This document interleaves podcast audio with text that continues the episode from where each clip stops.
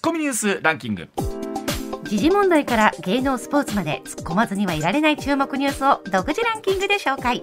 ランキングを紹介する前にまずは芸能スポーツです、はい、北京オリンピックのスピードスケート女子団体追い抜きで銀メダルを獲得した高木菜那選手が、うん4月4日に引退会見を行う方向で調整していることが分かりました。あのね女子追いぬ、団体追い抜きで最後の最後ね、あのね転倒してしまって、はい、あの驚きと同時にまあ本当にご本人が一番悔しかっただろうという。ね。まあ、でも美穂さんとともに本当に日本スピードスケート界の一時代を築いた方ですからね、はい、お疲れ様でございました。うん。NPB 日本野球機構とプロ野球選手会は、今シーズンのオフをめどに現役ドラフトを開催する方向で一致しました、はい、現役ドラフトはおとといのシーズン中に導入導入する方向性を固めていましたが、うん。一昨年のでした、はいはい、新型コロナウイルスの感染拡大の影響で導入が見送られていました。本当にプロ野球って1球団支配下選手70人ぐらいいるんですけども、はい、本当1軍で常時活躍できるのってざっくりそのうちの半分ぐらい、ね、でそのうちやっぱりもう出場機会に恵まれない選手も大勢いらっしゃるので、まあ、そういった方々が他球団で少しでもねあの活躍できればということなんですが、まあ、本当にこうどういう選手を対象にするのかとか、もちろんこうルールを整備していくことって大変なんですけれども、まあ、選手にとってみても非常にまあ機会とするといい機会かなとは思いますしそね。えそのあたりこううまくルールを整備して一人でも多くの方がね、悔いなく、ね、プロ野球生活を送れるようにというところあると思います。はい、はい、ではニュースの方行きましょうか。それではニュースランキングまずは第5位。今年の春闘は今日主要企業の集中回答日を迎え日本製鉄は基本給を底上げするベアベースアップ相当の賃金か賃金改善に関し、うん、2022年度は労働組合の月額3500円の要求に対し月額3000円と回答する方向で最終調整に入りました。はい、ツッコミ。さああのこの後石田さんに解説してもらいますけれども改めてその給料の上がり方含めてそして基本給のあり方ですよね。本当にまあ今業界によってもこう足並みというのが変わってきてるんですけれども、はい、そのあたりの話も聞いていければと思います。続いて第4位。1995年に大阪市で小学6年生の女の子が亡くなった火事で再審裁判のやり直しの末に無罪が確定した母親が損害賠償を求めた裁判で大阪地裁は大阪府に1220万円の賠償を命じました、まあ、あの捜査のあり方取り調べのあり方というところがですねやはりずっと争点になっていまして特にやっぱりこの20年間、えー、まあ罪なき罪ということになるんですけれどもずっとその中で苦しめられてきたという。ね、中で、えー、一方でこう国に対してはその起訴したことに対して、まあ、国家賠償は求めずと、あはあ判決で出たわけなんですけど、はい、この辺り含めてご本人の中ではまだまだ納得いかないところもあると思いますけれども、まあ、一つの節目になったということですよね。はい、続いて第3位。ロシアの政府系テレビのニュース番組で女性社員が突然生放送に映り込みロシアのウクライナ侵攻への反対を訴えました。女性はその後拘束されました、まあ、これは昨日から今日にかけて、えー、まあ、皆さんも映像でご覧になった方多いと思うんですけれども、はい、本当にロシアで非常にまあ人気のあるというかよく皆さんがご覧になるニュース番組の中でということなんですけれども、いろんな形で、えー、その戦争に対しての反対の声を上げていっているということなんですが本当にこの拘束された方がね無事であることを本当に祈りますよね。いますよね、はい。うん、続いて第2位は新型コロナウイルスの影響で受給額が減る年金生活者らを支援するため政府・与党は新たな臨時特別給付金を創設し1人当たり5000円を支給する検討に入りました、まあ、あのもちろんこの5000円を、ね、もらって悪い気をする人はいないわけなんですけれども、うん、一つやっぱりこう選挙対策のばらまきじゃないかという声も上がっているという中で、ねはい、本当に支援の在り方はどうあるべきなのかというのをこのコロナの時に我々も含めてですね、はい、あの考えなきゃいけないなと思いますよね。はい、うん、続いて1位は。政府は新型コロナウイルスのまん延防止等重点措置の期限を今月21日に迎える18都道府県のうち東京都など16都道府県について期限通りに解除する方向で最終調整に入りました。まあ、あの一つ目処が21日というところなんですけども、これ大阪がね、えー今日明日ぐらいですか？今日には判断するというようなところだったりするんですけれども、まあえーお近くの京都とかがもうすでに解除の方向でということなのでそうなってくるとやっぱり大阪兵庫京都というやっぱりこの3つのね府県に関して言うと。はいまあ、足並み揃えてっていうのが今までの流れでもありましたんで、どうしていくのかというのこれ注目ですよね。はい、ではあコマーシャルの後は石田英さんの登場でございます。上泉雄一のエーナー MBS ラジオがお送りしています時刻6時まもなく24分になります。ここからは石田英二さんでございます。石田さん、おはい。おはようございますよろしくお願いします。お願いします。では早速こちらからお送りしましょう。アビガンの治験月末で打ち切りでございます、えー富士フィルム富山科学は11日新型コロナウイルス感染症の治療薬に転用することを目指していた抗インフルエンザ薬アビガンについて国内で続けていた臨床試験いわゆる治験への参加者の募集を3月末で打ち切ると発表いたしました、えーこれもあの重症化リスクがある軽症者向けにということで治験を進めていたんですが、この重症化しにくいと言われているオミクロン株の流行で検証が困難になったことということなんですけれども、そういうことですはい、あのまあ、このニュースも含めて、はい。えー最近、このコロナに関して出てくるニュースっていうのがこういかにも、まあ、今のところ収束に向かっとるなと、うん。このコロナ騒動2年続きましたけども、まあそうですね。その2年続いたことの、まあ、だいぶとこう収束に向かってる感じ。ね。うん。このアビガンもまさにそうでね、うん。あの今ちょっとまあうわちゃんのニュースにありましたけどもともとはこれインフルエンザ新型インフルエンザが出てきた時の、うん、まだ出てきてません、うん。えー鳥インフルエンザが強毒化したはい。で人に襲いかかってくる、うんそういう新型インフルエンザができた時の出てきた時用のん薬として承認されてた、うん。で実はこの薬でものすっごい特殊な薬であそもそもが。あのまあ、再帰性といいまして胎児に奇形が生じるというリスクがはこの薬にはあるんです。あでその女性だけじゃなくてねはあ男性が飲んだ場合でも精液にそういうそのあ。ああ、そう影。響を及ぼすと。ありゃもででいうことで非常にそのまあ言ったら副反応としてあまりよろしくないというか、その非常に悪う。いまあまあ、うん。副反応があるので、うん。ただし、まあ、あの新型インフルエンザには効くぞということでは他にないあ。インフルエンザの薬いろいろ出てくた時に他も効かんとこいつこの新しいウイルスはうん効かんとなった時にだけ認められる薬なんですすんごい特殊な薬でも実際にこれを飲んえだからそんな新型インフルエンザはまだ出てきてないんで、ーうん。で、えーもうすぐまあ言ったら強いそのうん代わり副反副作用も強いとう。いうん薬やったんでね、うん。でその薬をおしコロ新型コロナに転用できへんかというて始めたのが、このまあはそもそもなんです。あはいはい、そうです。なるほど。うんであのーまあ重症患者ぐらいのイメージですわ、うん。軽症から重症で重症化する人のリスクを減らす、うん。で実は出た頃ってねこれすんごい期待されたんですもう日本のよ聞きましたよね、アビガンって。アビガンアビガンって言うてましたよね。聞いたでしょ。とりあえず手に入れたいなって思いましたよ、そうでしょ。で僕の知ってるお医者さんもあのその病院は投与してて、うん。劇的に効いたとうん。言うてはってそのあそうなんやと、うん。で、えー日本の薬ということで期待もされました、うんでやってたんですが、うん2020年10月に新型コロナに転用するという申請をしたわけ、うん。うん。ほんだら、えーまあいろいろおしまあ、あ審査したところうんあんまりこう効果が確認できへんなとなったんです、うん。なったんですね、うんあの専門家部会では、うん。なったんですが、うん現場からはいや効くでとうん。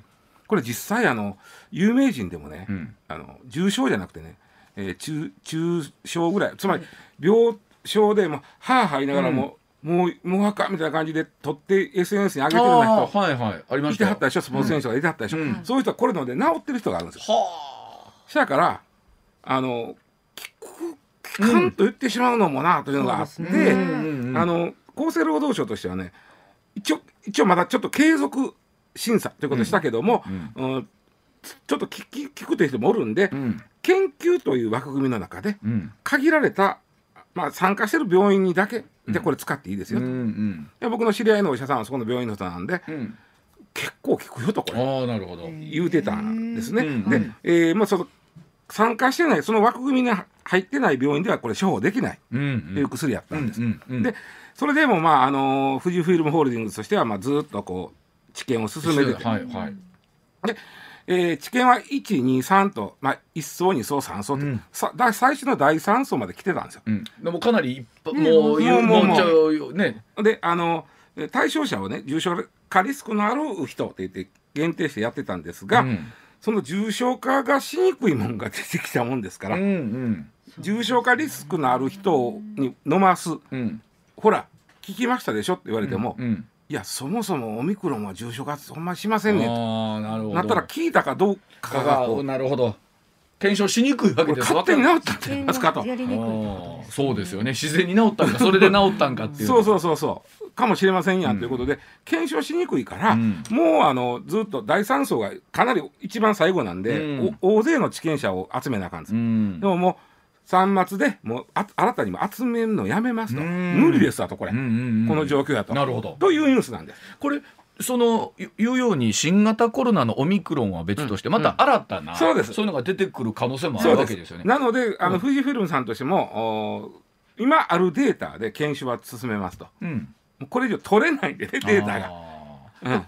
あの実際どうなんですか？やっぱりその今いろんな形でみんな予防ね、うんえーワクチン含めてありますが、うんうん。やっぱ経口治療薬っていうのがうん。一つ大きなね、そうですポイントになるんじゃないかって言われ続けてもう2広年。そうですね、うん。あのまあ外国のんで承認されてるのはあるんですけど、ありますあのね。ちょっとね、まあ、外国で言いにくいね、モルヌビラビモルモルピラビル。はいはい。これはあのメルク社、うん。であとはあの最近出てきたのがね、これまた言いにくいね、ニルマトレルビルとリトナビルっていうのを、このね、もっぺん言うのめんどくさいな、ニルマトレルビルを2錠、うん、そしてリトナビルを1錠、これ合わせて3錠を飲むというあそんなんがあるんです飲みね。方でええ認可されたが、これ最新なんですよ。うんこれ最新なんですけど、うんこれもあの先ほどのあのアビガンと一緒で、ね、重症化リスクのある人に飲んでもらって、うん、でまあ重症化しないようにするというやっぱきつい薬なんですかね。くきついですね。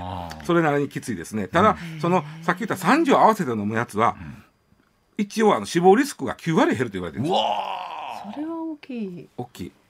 ーあのでも強いんですでも、なんていうの僕らみよ最近のね多い、うん。そのあコロナかかってしもた飲もうみたいな感じじゃないわけですか。あのね、これ難しいですよ。この3錠合わせて飲むやつは、うん。重症化リスクのある人に、まあ、軽症なうちに飲んでもらいましょう、はいということなんですがう、ん、飲み合わせのあかん薬がいっぱいあるんですよ。はあ、もう素人が勝手に飲んだらあかんわけですねそうそうそうそう。もちろんはい勝手に処方もしてくれないですけれども。そうやね、松川な、はい重症化リスクがあるっていうことは、すでに何かの病気にかかってあるーから、お薬飲んでる方多いいろんなお薬飲んでるでしょ。はいうんだから、あなたが飲んでるこの薬は飲みやすいになるんで、そうかダメですよとか、ああと腎臓の弱い人はちょっとあかんってなるんです結構腎臓に負担かかるんですよ。でもあれですなそのなんていうか変な言い方ですが気軽に飲めるうん。薬ってのはまだまだできてない。まだね、先、先に承認されたモルヌピラビルの方が、うん。あの、まだ、あの、うんまあ、気軽ではないけどね、これは妊婦さんに使えないんで、そういう意味では気軽ではないですけど、あの、うやっぱりね、まだね、経口薬ってね、うん。えーそんなに出てきてるけどね、使われてないですね。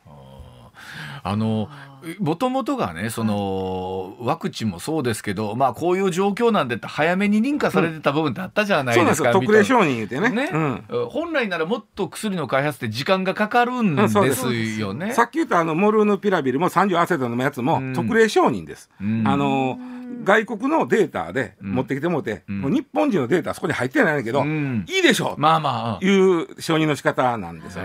で塩野義さんがね今治験中のやつが、えー春にはまあひょっとしたらまあ認可されるんちゃうかと。これはあの日本の経口薬で、これはなるとやっぱりお大きいですよね。すよね、うん。うん。日本人に合わせて作ってるっていうところが。ううん。んまああの本当終わったわけではないしこの後また第7波なりねっていう可能性はそのねもちろんあるわけですし。であの点滴薬もね、うん。あのーまあ、レムレムえレムデシビルやったっけ、うん。まあ、そのとか、えっと、点滴薬も実は手軽という意味では経口薬なんですよ。あの薬局で、あはい。あのまあなんていうかな処方されたりする意味ではね、うん。家に入院せんでいいから家におりながら飲んだらいいからね、うん。ただ点滴薬も重要でっていうのはお年めした方はね、はい。飲めない。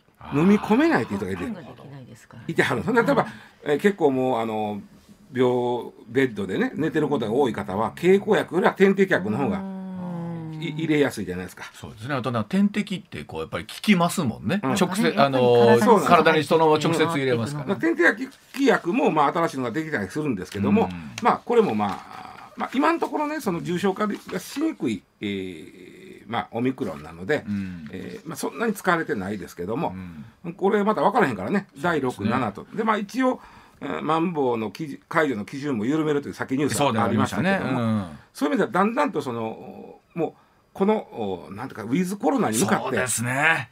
本当そうやと思う、うん。普通のインフルエンザに近くなっていく。あの次、はい。などういうものが出てくるか分かりませんけども、うん。向き合うていかなしゃあないですもんね。そうそうそうそうゼロにはならないでしょうし。で今のところこういう薬にあんまり頼らんでもいけるかなっていう感じはなってるけども、ね、うん。まあ次がどんな出るかわからんだけにね、まあ、でもほんま改めてね、はい。その例えばまん延防止と重点措置がどれぐらいの効果があったのかとか、うん。含めて、えーほんまになんかちゃんとしてるんでしょうけども、せなあかんよね。あうのーん。今週末ぐらいから急にぬくなったやん、うん。もう梅田とかさ、はい。京都のすごいやろ、あすっごいやんなます。あね。普通に。僕あのす人が動いてる時間にはまあ動いてないんで分からないんですけどそうでそうらしいですすっね。ごいよ、うん。もうあのなんやったら、うん。えもうコロナ終わったんよぐらい、ああまあそらねそうです人間どっかでうん。辛抱たまらんとこもあるやんか、うん。天気も良かったら出かけたいしさ、うんそうやろ。時期的にやっぱり人が動く時期にも入ってきてるっていうのもあるので。そういう意味ではこう、まあ、マンボウのね僕うん。一番の効果っていうのは別に9時までにね、うん。おお店閉めたらうん。ウイルスは9時からワーサするわけちゃうねんかあらそうですそうです。あんまり意味ない、それよかやっぱりあ今はマンボウ期間中なんやというね。精神的なね。プレッシャーみたいなものの方が。それが先週もうこれマンボウ期間中かいうぐらい人出てはい、たんで、すごかったです。まあもちろん駅はそういうねキャリーケース持った人よく見かけますし、あの日曜日に娘のねうん13マイリで、うん京都嵐山に行ったんですが、うん。それなりに渡月橋が、まあ。写真が撮れないぐらいでした。京都はすごかったね、はい。うん。まあ、ここから桜も咲いてくるしね。そうそうそう、はい、まあ、えーまあ気を緩めんと、はい。でもまあ薬もあのそうですね、えーまあ、次、A の出てくるのも、まあ、緩く期待するというか、そうですね。ん。そんはない感じで降りたいと思います。だそうでございます。はい、6時35分です。では続いてのニュースです。2022年春闘電気部屋1500円以上で決着へということでございます。えーさあ今年度の春闘でですね電気業界の産業別労働組合電気連合14日従業員の基本給を底上げするベースアップいわゆるベアですよね、相当分といたしまして経営側に統一回答を求める基準について月額1500円以上とする方針を決めました、まあ、一時金は最低4ヶ月傘下の労働組合はこの基準に沿って16日の集中回答日に向けて最終交渉を進める方針で電気春闘、えー月月額1000円から1200円で妥結した前年を上回る水準で決着する見通しとなりました、あのー春闘という言葉がですね、もう本当そうです、もう死後になってまいりまして、あの僕ら子供の頃は春、はい。この時期に来たらなんかようわからんけど、ね子供心に春闘っていう言葉だけがね、そう。はい。ちょうど桜が咲く頃にね、うん。あの電車が止まったりしてそうそうそう。学校休みだったりしてそうやっなのよ。たーとか言って。ありましたね。なんか知らんけど春闘って何やろうと思いながらですけど、うん。あの春闘ってね俳句の季語なんですよあそうなの当たり前やけど。はあ。でこんな俳句僕ちょっと一個見つけてネットではいちょごめんなさい。読んだ人のことを調べてないんですけど、うんうん。この意味わかる人が今どんだけおるか。言うよ、うん春闘やうん。荷台に積み上ぐ貸し布団。これわかる？春闘や荷台に積み上ぐ貸し布団要はもうみんな泊まり込みで、だからもううん、交通が止まるんで、うん。明日でねそでどうも止まる人がいたら、うん。みんな会議室に泊まれ言って、うん。で貸し布団屋さんがトラックで布団運んでくるわけですよ。でそれをどんどんどんどん会社に入れ込んで、はい。大会議室とかにこう並べてそんな時代が昭和にはあったんです。貸し布団すらももうないね。まあ、あるけどね、はいあるけどあの大量に会社に持ってくるっていうのはあんまないでもね。ほんまに今このコロナ禍ですよ、うん。あんまりそれはだどうなんやみたいな話になるだろうし。そうそうね。あとなんちゅうのかな。そうやったこと日本人で真面目よね。明日電車が止まる 言うたいら会社に来られなくなるかもし。れへん前の日から止まれ。それでいて賃金上げろよ話してるでしょ。すごいっすよ同時にやって。それを同時にやってて。同時にやって。て真面目やわあ勤勉面白いよね、うん。まあ、そういう春のふ、まあ、ある種の風物詩やった春闘なんですけども、はいはい。うんうん。まあ最近その労働組合にはの組織率、うん。働いてる人が何人労働組合入ってるかって2割は切ってるはずです。そんなそう。んそんな状態なんですが、うん。このお労働組合があえ経営側とおできたらそのそれぞれにバラバラにあんまりやるんでなくて、はい。えー電気なら電気のメーカーが、あーまあ一緒になって頑張ろうぜ。っていうその産別産業別っていう、うん。まあ、そういう春闘っていうのは日本のやり方なんですね。はい。でこれでじわじわと給料を上げてきた、うん。これしか逆に言ったらやり方がない。だから今まあ後で言いますけど非正規の人は当然組合あんまり組織化されてないからうん。なかなか上がれへんといううん。まあこれ問題があるんだけども、はい。まあそんな中で春闘用語でいつもあのもうこれもだんだん死語になってきた。ベアというベア言葉。ベ ベア。子供の時これ聞いて意味が分からなかった。あベアって何やベアベアく熊かと思ったやろ。あそうです違う。違う。ベースアップですね、だあの我々があ会社入る時って今もそうなんかな、うん。あの入社して最初の時に、まあ、いろんな説明受けます。あります。その時にあの賃金表みたいなの見せられて、うん。えっ、とあなたは何歳なんでこっからスタートではい。で来年はこんだけになります。あります。基本給が、あります。で会社に入って1年目のもあって、うん。こう2つ合わさってこうなっていきます。なんかありますよね。まあ、はっきり言って年功序列になっとったでしょ、うんうんうんうん。あれが定期昇給というはい。やつなんですね。うん。で定期昇給は定期昇給、うん。で定期昇給がにプラスして定期昇給の幅を上げるのがベースアップ、うんうんうんうんうん。仮に例えば、えー定期昇給が1000円としたら、はい。もうちょっとなんとかなれまへんかいで、はいはいはい。だから1100円にしましょうっていうのが、うんうん。ベースアップ100円ということです。うん。うん。ね。うん。で定期昇給とベースアップが合わさって初めて、えーななんとなくこう豊かになっていくそうですよね。定期昇給はだって年いったら増える分ややかから。うん。ら。うん。まあ、だから結局ベースアップそこのところが上がってくると基本給ってもういろんな給料のベースになるので、うん。うん。あのそれこそボーナスだったりとか、うん。いろんなものに関わってくるわけなんですよね。そうそうそうそうボーナスとか、うん。まあ、あの残業代とかね、とえーで実はですね、まあえー僕があの労働記者やって 労働記者やってたの俺、ほえー連合とか取材してたんですけど、はい。その頃はまあもうだいぶとお終わりかけてて90年代それ春闘があまりなくなっうそそれ何年ぐらいですか？きゅ90あのね一番間違いなくここで春闘があの変化したっていうのは阪神大震災です。ああ95 95年。年。95年か。95年、うん。95年に阪神大震淡路大震災の時に、はい。特にあので電車が、例えば阪急さんなんかめちゃくちゃ被害を受けたでしょ？はいはい。でもまあ京阪なんかはあんまり被害を受けへんだ、それまでは電鉄会社は電鉄会社で、うん。まあたら組んで、うん。みんなして、そうですね。そうやろうって、うん。で賃金上げようって言ってたのは、い、や阪急さんそんなこと言うてる場合言うてる場合やないよねうんとなった時にもうそれぞれでやりましょうとなっていったんですそれぐらいからだんだんと僕弱なっていったイメージはあるんですよね。もう人もその辺からあんまないでしょ。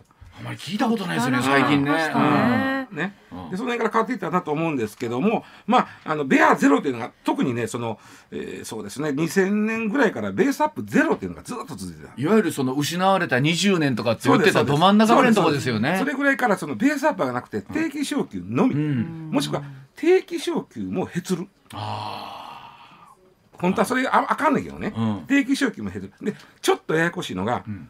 賃上げって言った場合は、ん。定期昇給を含めます。あもうほうほうほう。賃上げは？これがね、あのややこしいところなんですよ。例えば普通の人が、うん。えーまあ、定期昇給が1%、まあ、1%かな2%うん。として、うん。はい。さらにそこに1%分のうん。定、あのベアがあったら3%の賃上げになるんですけど、はいはい定期昇給の2%したしかせえへんでも賃上げしたことになるんでなするんですね。はあ。なるんです。必然的に賃上げはされてってるという仕組みであるんですかね。ただまあその、定期昇給がない会社、うん。多いですよ。そうかそうか。でこれ特にそのこの春闘って言った時連合とか、まあ、全労連とかが大きなその労働組合の団体が、うん。えーどう取ります、うんうん。でそこに入ってるのはやっぱり大企業が多いですね、うんなるほど。で大企業は定期昇給があり、ある。うん。でまあ今回ね自動車産業がねもう、本当は今日が集中回答日なんですけど、先週の今日に一斉回答したんですよ、うん。一斉回答がトヨタがまず回答して、うん。そこにホンダとか日産も乗ってきたんです、うん。でもう満額回答です、ん。で自動車は。うん。で、えー電気もまあほぼ追随する形でうん。今日結構いい、うん。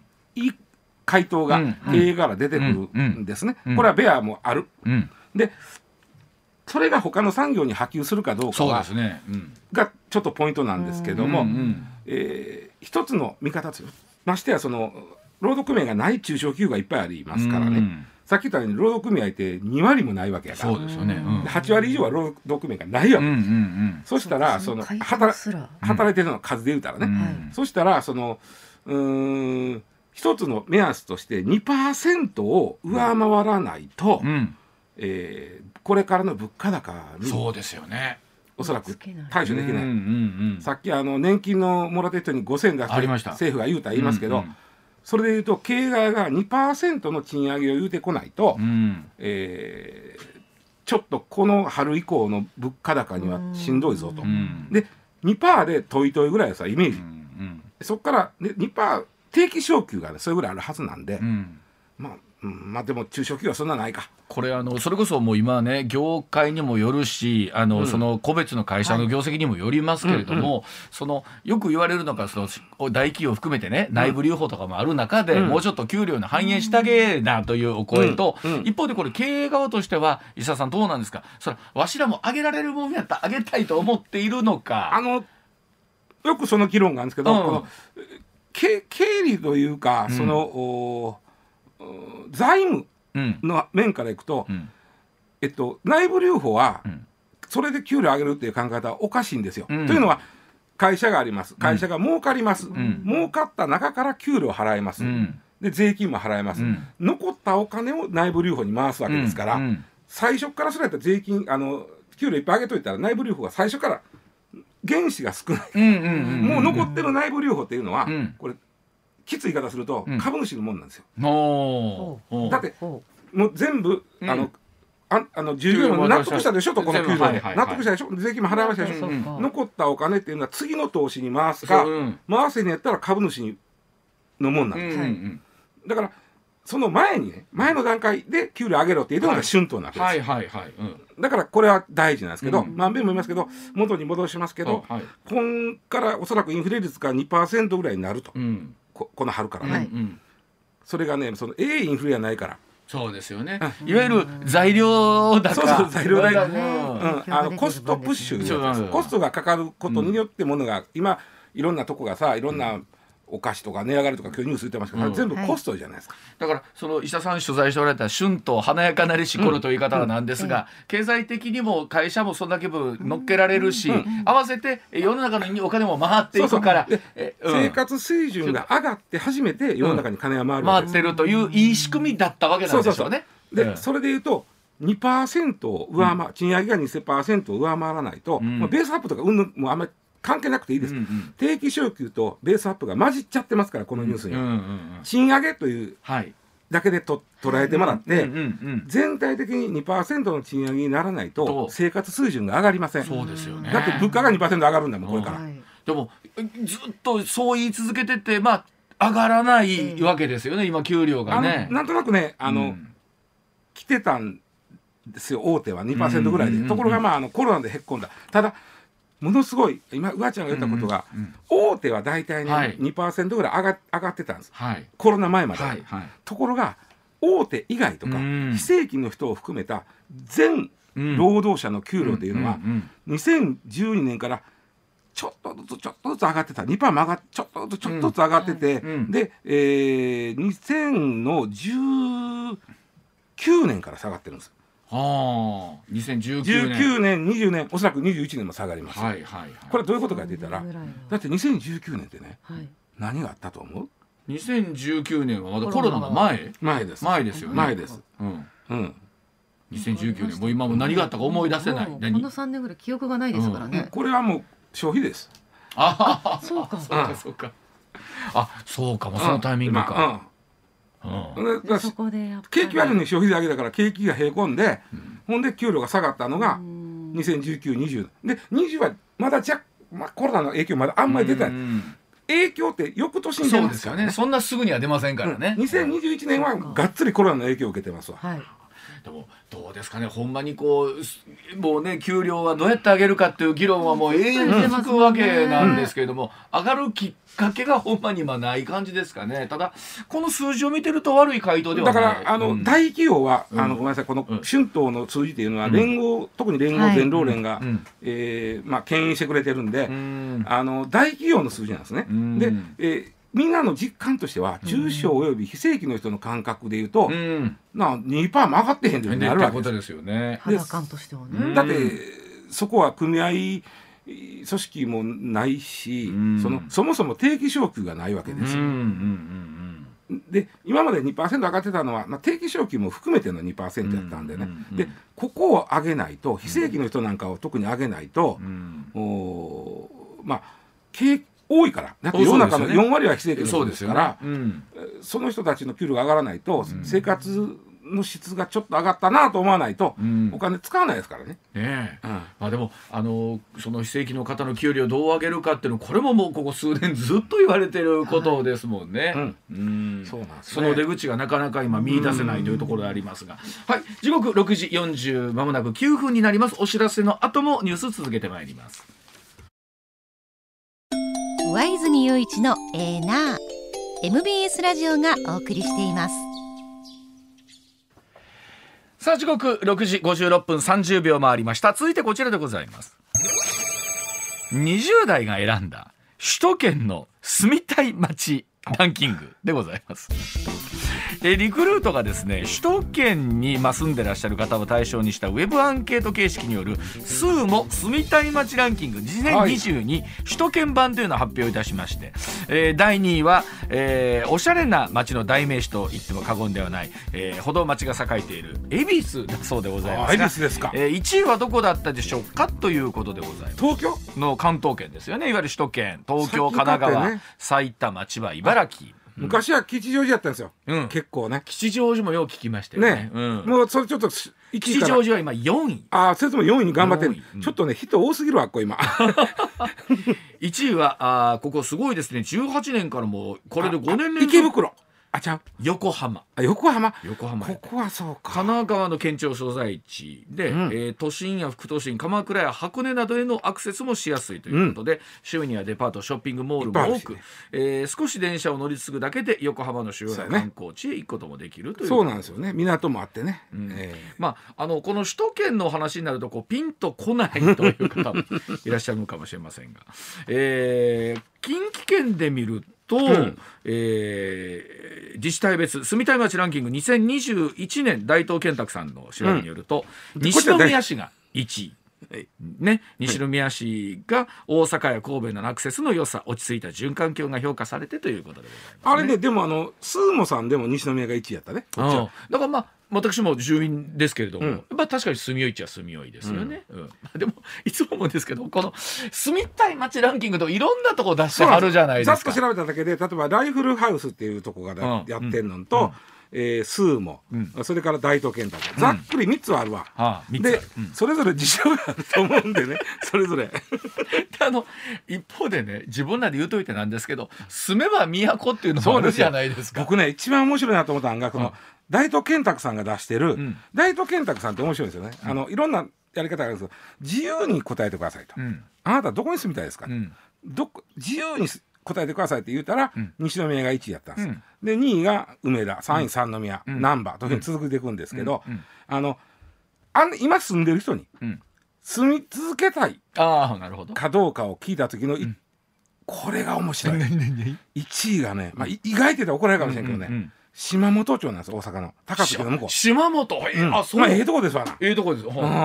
あんまりごめんなさい僕ら取材で行くぐらいかな。まあねあのまあそうやな、まあうん大山崎に近いそうですよね、うん。でねその島本町1位でしょ、で芦屋ここまた出てきた。また西宮が3位なんですけど、うんうん。4位がね4位はちょっと待ってものすごい絶対でじ分からへん地方の後じゃあその待望の4位を。絶対分からへんでも確かに住んでる方に住み続けたいかって聞くわけですよね、そうです。で1位が島本。島本町。あでこれはまあ僕なんかいいなと思ってあ思うんですよ、はいはい。で4位がねえ芦屋にしてができて4位？もうこれ絶対分からへん。えじゃあヒントは？えっとじゃあヒントは京都の北部です。京都の北部、うん。京丹後？えあ何、まあ近い近い近い近い。近いけどもっと北部。もっと北部。もっと言うとさらに言うと、えー近くに天の橋立があります。ああえっ、ー、とあれどこやったっけ？天の橋立がある、うん。まあ普通は稲稲とかあっちの方ですか？あ稲は行き過ぎ。行き過ぎる？ちょっと北行き過ぎた、うん。宮津が大体あの天の橋立のそうそうそう宮津。うん。その本横。宮津の横田はどこなんやろ？そうです。与謝野町、はい。あ与謝野町。これは一回やったわ。なんでわかった？おなんでわかったって？あいやその天橋立からい与謝野の方に行くところにちょうど山とかもあってそうそう。海も山もあってすごいいいなって私は思ってたんですいいいいとこでしょ？はい、うん。いや僕もようあの辺釣り行ったら、あね、あそうですよね。あの知ってるんですけどあのいやでもよそれはええとこですよ。海も山も今ん。松川言うたように。ほんであのねあの西垣っていうスーパーもありますからね。あの高速道路が結構あそこまでもワンと今そうですそうです。行ってますもんね。あの宮津からさらに、えー山一個を越えて、うん。与謝野町まではあのただで行けるんですよ、うんうんそこから先はね、はい。あの天の橋立から向こうは。与謝野町はすごい近なってるんですよ。いやここは4位っていうのがねもうちょっと嬉しくってある意味で。でさらにそこからずっと北行くと今言った稲とかに行くの方に行くんですけどね。まあ確かにいいですよね環境がね。そうそうそうそうそうそう。そうでもあのそうやと思うと今面白いですね。西宮芦屋という、まあ、都会と、うん。えー与謝野町島本といううん。非常にそうそうそう。こう豊かなそうそうそう 自然があってね。う。ん、でで実はあの島本町はもう JR ババリバリも駅前にありますし、与謝野町はさっき言ったようにその実は車でめちゃくちゃ便利便な利ですよねなってますから、うんそういう意味では実は便利やったりすうるんですね。でもそれこそなんて言うんですか、まあ、コロナ禍と言われて久しいですけど、うんうん。住宅メーカーさんとかはやっぱり好調なところも石田さん多いみたいでそうですね。なんかお家にあのおなんだろうお金をかけるというか。で住むんだったらもうおっしゃるようにもうちょっともう気の楽なところで住もうやということもうん。多かったりするみただからあいですね。のーまあいろいろな事情でこのランキングが出てくるとは思うんですけど、うん。その年いってから住みたい街っていう雰囲気がまたちゃうかもしれない。ああそうでしょうね。そうでしょうね。うん。でうわちゃん僕ら東京おったから分かるけど、うん。金があったら住みたい街ってあるやろ。わかります。お金あったら住みたいなはありますね。なあ。なんか物価も高いし。それこそでもお隣韓国の大統領選挙でね、石田さん言ったように例えばソウルど真ん中になると、うん。なんか築20年のワンルームマンションがあそうそう。奥もうもう1億3000 1000万万とかで、ええ。本当向こうのう普通のサラリーマンの方でも買えない。かねんかねんかねんそうで東京の都心もでもそんな感じもあったりするんでしょ、うん、だからあのこの実は変わってきてるんですよね、うん。の西宮はいろんなあのランキングで必ずえ上の方に顔を出すとこなんですけど、うん実は待機児童がね全国有数に多いうんそうかとこなんです、うん。でこれはなんでか言うたら、うん。そもそもは西宮って文教地区なはいんです。文教地区ですね。すんごいあの、まあ、教育熱心。そうです。ね。だから、保育所よりは幼稚園なんです、幼稚園の数は多いけど保育所の数が少なかった。なるほど。そこに例えば西宮の大きなお家がね、うん。えーまあ住んでた人が亡くなったり、うん。相続したら、土地売らなあかんなって、うんうんうん。だからそこはもう大きすぎてマンション建つ、マンション建つと、そこにポンといっぱいろんな人が入ってきて、そこの共稼ぎの方とか入ってくる。うん。今まで大きな一戸建てに住んでた人はうん。そんな保育所にお お子さん預けてうん。共稼ぎしようかって言ったら少なかったから、確かに。一気にその共稼ぎの人が増えでて、なるほど。ここで待機児童が、まあ、それはだからいろんな意味で時代なんやなこれ。時。代ですね。うん。まあお前ね。でも結局はあのどこ住みたいかみたいなことになった時に、うんはい。まああのええとこ住みたいなうんみたいな人間みんなありますし、でもね、うん。自分のライフスタイルそうそうそうそう。だんだんまた変わってきますしそうやねね年代にあのよっても。それこそ僕なんか一人で住み始めてやっぱりこうだって機動力のええとこ住みたくなるじゃないですか、うん。も一人だとう会社に近いとことかなると、これはこれで便利なんですけど夜寝る時やっぱりと都心はうるさいな思いながらね。うわちゃんがね今住んでるところに近いのはさっき言ったライフルハウスさんの、うん、買って住みたいじゃなくて、うん。借りて住みたい。ああそういうのもいいね。借りて住みたい買って住みたいにまた違いますね。ほぼ近いです、まあちょっと離れてます。一位江坂なんですよ。ああわかるな。いいだろうな借りて住みたい。サッカー住みたいな。えサッカうん。なん何の話？